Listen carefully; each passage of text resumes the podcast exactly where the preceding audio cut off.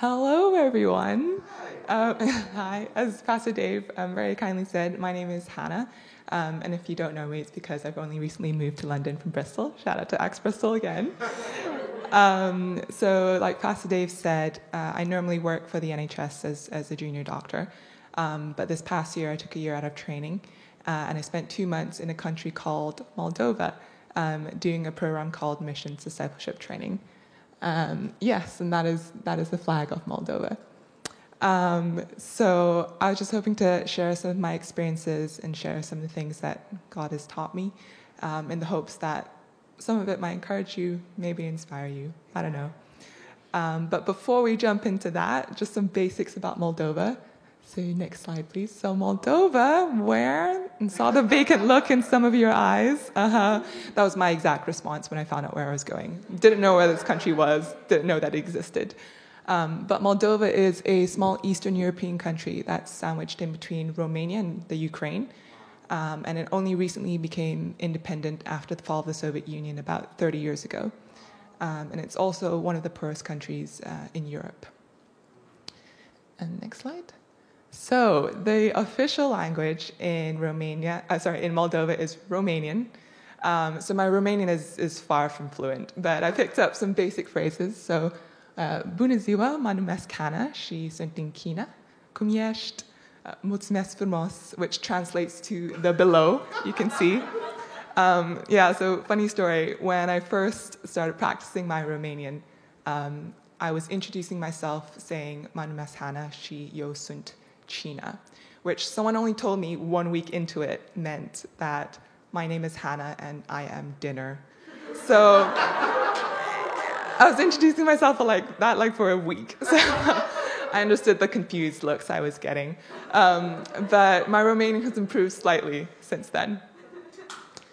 And and so here are some of my favorite uh, Moldovan traditional foods. So you've got mamaliga, sarmale, and mayonnaise.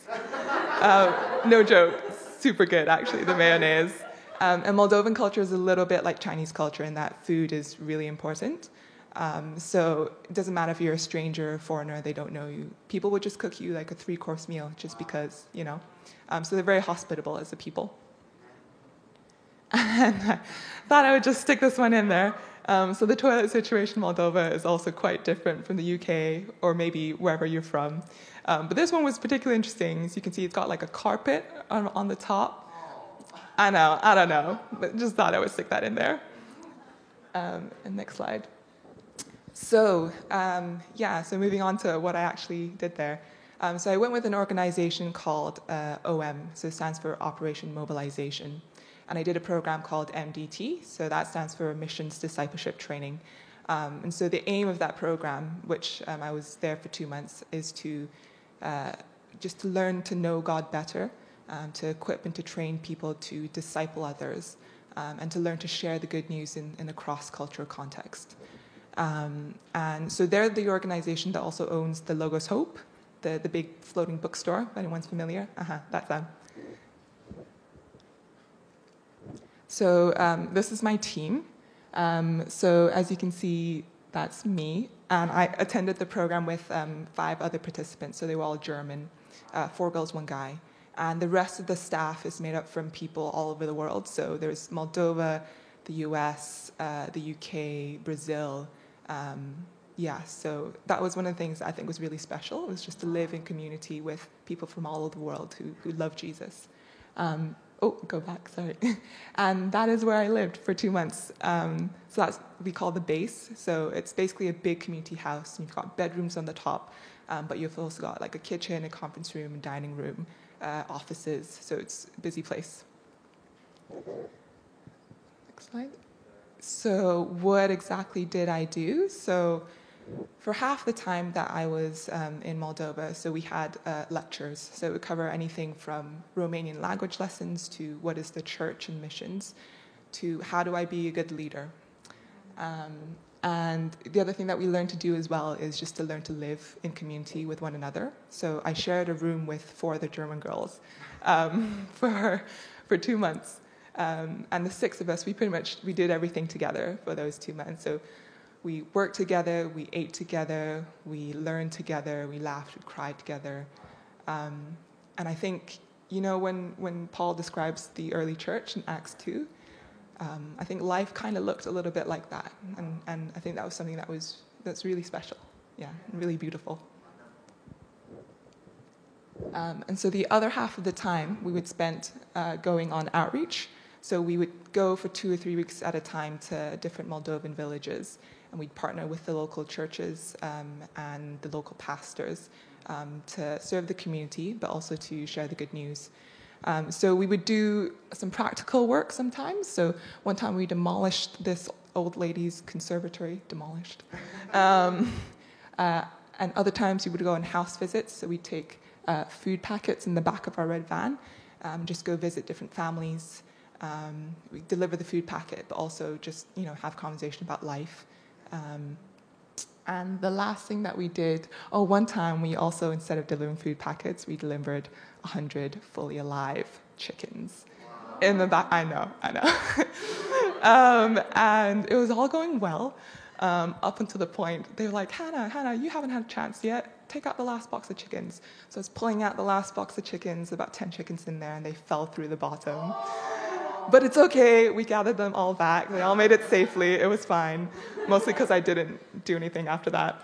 But um, yeah, so that was a fun experience. Um, and the last thing that we would do also is uh, kids programs. So uh, the kids in Moldovan villages don't always get a chance to go to school because there just is no opportunity sometimes. Um, so we'd partner with the, the local uh, churches to put together like an hour and a half or two hours program um, of games, songs, a Bible story, kind of with the aim of just introducing Jesus to these kids, um, but also just doing something that was specifically catered to them because they otherwise wouldn't normally get something like that. Um, yeah, so that was exhausting, but, but fun too. Um, yeah, and I think it, I just learned that Moldovan culture really is quite open. Um, it's one of those places where you can still just, you know, strike out a conversation with a random stranger, and that's considered acceptable. Um, like this, this man that we went to visit on one of our house visits, he realized that we wanted to ride in a horse cart because, you know, we're tourists. Um, so he, he hitched up his horse and he put eight of us in this rickety cart and just did a few laps up and down the street, you know. Um, yeah, I was a bit afraid for my life. But he, yeah, they were very open, very hospitable people. Um, so I'd just like to share a few more stories as well um, from some of the house visits that we did and some of the people that I met. Um, so house visits are always really interesting because you never know uh, who you're going to meet and what their story is going to be. Um, so a typical house visit, we would take the food packet, like I said, um, to try and meet some of their practical needs. But, but also, if they invited us in, uh, we would just, you know, have a chat. And if there was an opportunity to share about Jesus, we'd also try and do that um, and to pray for them as well. Um, so the first story that I want to share is of um, this bunica. So bunica in Romanian means grandmother or granny. Um, so one morning we were doing street evangelism. Um, so we were just, you know, walking around praying. Um, and we came across this bunica who was just sitting in her yard. It was about noon, so I think maybe she was taking a break. Um, so we asked across the gate if she would like to come and talk to us. Uh, and she did. And she started to share about how actually she did know Jesus. Um, and she used to sing in the choir in her church. But because of health issues because she didn't have any close family members, um, yeah, she wasn't able to go to church for however many years. Um, she seemed kind of sad when she said that. Uh, but we, so we talked to her and we prayed with her, but, but then we had to go. But as we were walking away, as we were leaving, uh, Anna, who's one of my friends, and I, we just had this feeling that we should, we should go back um, after her day had ended um, and just try and do church with her. Um, I think we were told that potentially that might be an awkward situation because you know having 10 or 15 foreigners in your front yard might be a little bit intimidating for some people. Um, but we prayed about it, we talked about it with the team, and we decided to step out in faith. We decided to do it. Um, so we came back with the rest of our team after our day had finished, and yeah, thankfully she was happy to see us, and she invited us in.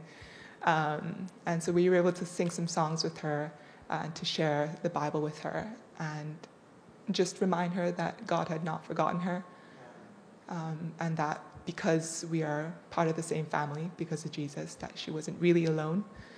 Um, yeah, and she, yeah, she started to cry. Um, but I think I learned through that experience that when we listen to the Holy Spirit and when we obey what He says, um, not only are we able to be a blessing, but oftentimes we are much more blessed in return. Um, and the second story that I want to share is of uh, this ex teacher that we came to know through, uh, again, one of the local brothers. Um, she used to be a teacher, but because of health conditions, I think probably some sort of neuromuscular degenerative type thing, um, but she could no longer uh, walk or talk. Um, so basically, she was bedbound. Um, and so I just remember walking into her house, and she was just sitting there, and she was kind of looking at us just quite vacantly. Um, so we introduced ourselves. We brought the food packet, you know, explained that we were here to give her some food, um, and yeah, we just started to share again that God had seen all that she invested in her students, um, that God had also not forgotten her. Um, and we, we started to share as well about the hope, you know, that we can have both with this life, um, but also for the life after. Um, yeah, and she also started to cry. Um, well, I think more to weep, I guess, you know, that kind of crying that comes from a very sort of deep pain um, yeah, and that made me cry too. But um, yeah, I think I was, I was partially consoled by the fact that I knew that the church would come back and visit her and take care of her. Um, yeah, and the last story that I want to share is of a lady that we worked with actually um, for a couple of days in one of the villages. So she was one of the first believers in her village. Um, and Moldovan Orthodox culture is a little bit like sometimes like Muslim culture, so you can face a lot of opposition and persecution for following Jesus. Um, and so when she first became a believer, um, her husband was, yeah, he was not happy. Um, and he also has a problem with alcohol addiction, which is quite common in Moldovan villages, especially where there's a lot of poverty. Um, so one time when he was really drunk, he, he made as if to, to strangle her. Um, but yeah, she said in that moment that she told him that she would leave him, but she would never leave Jesus. Um, and so he stopped. Um, so she continued to pray for him and also her mother, who had kind of disowned her at this point. Um, and she continued to open her house to the missionary pastor that was coming to do Bible study um, for that village.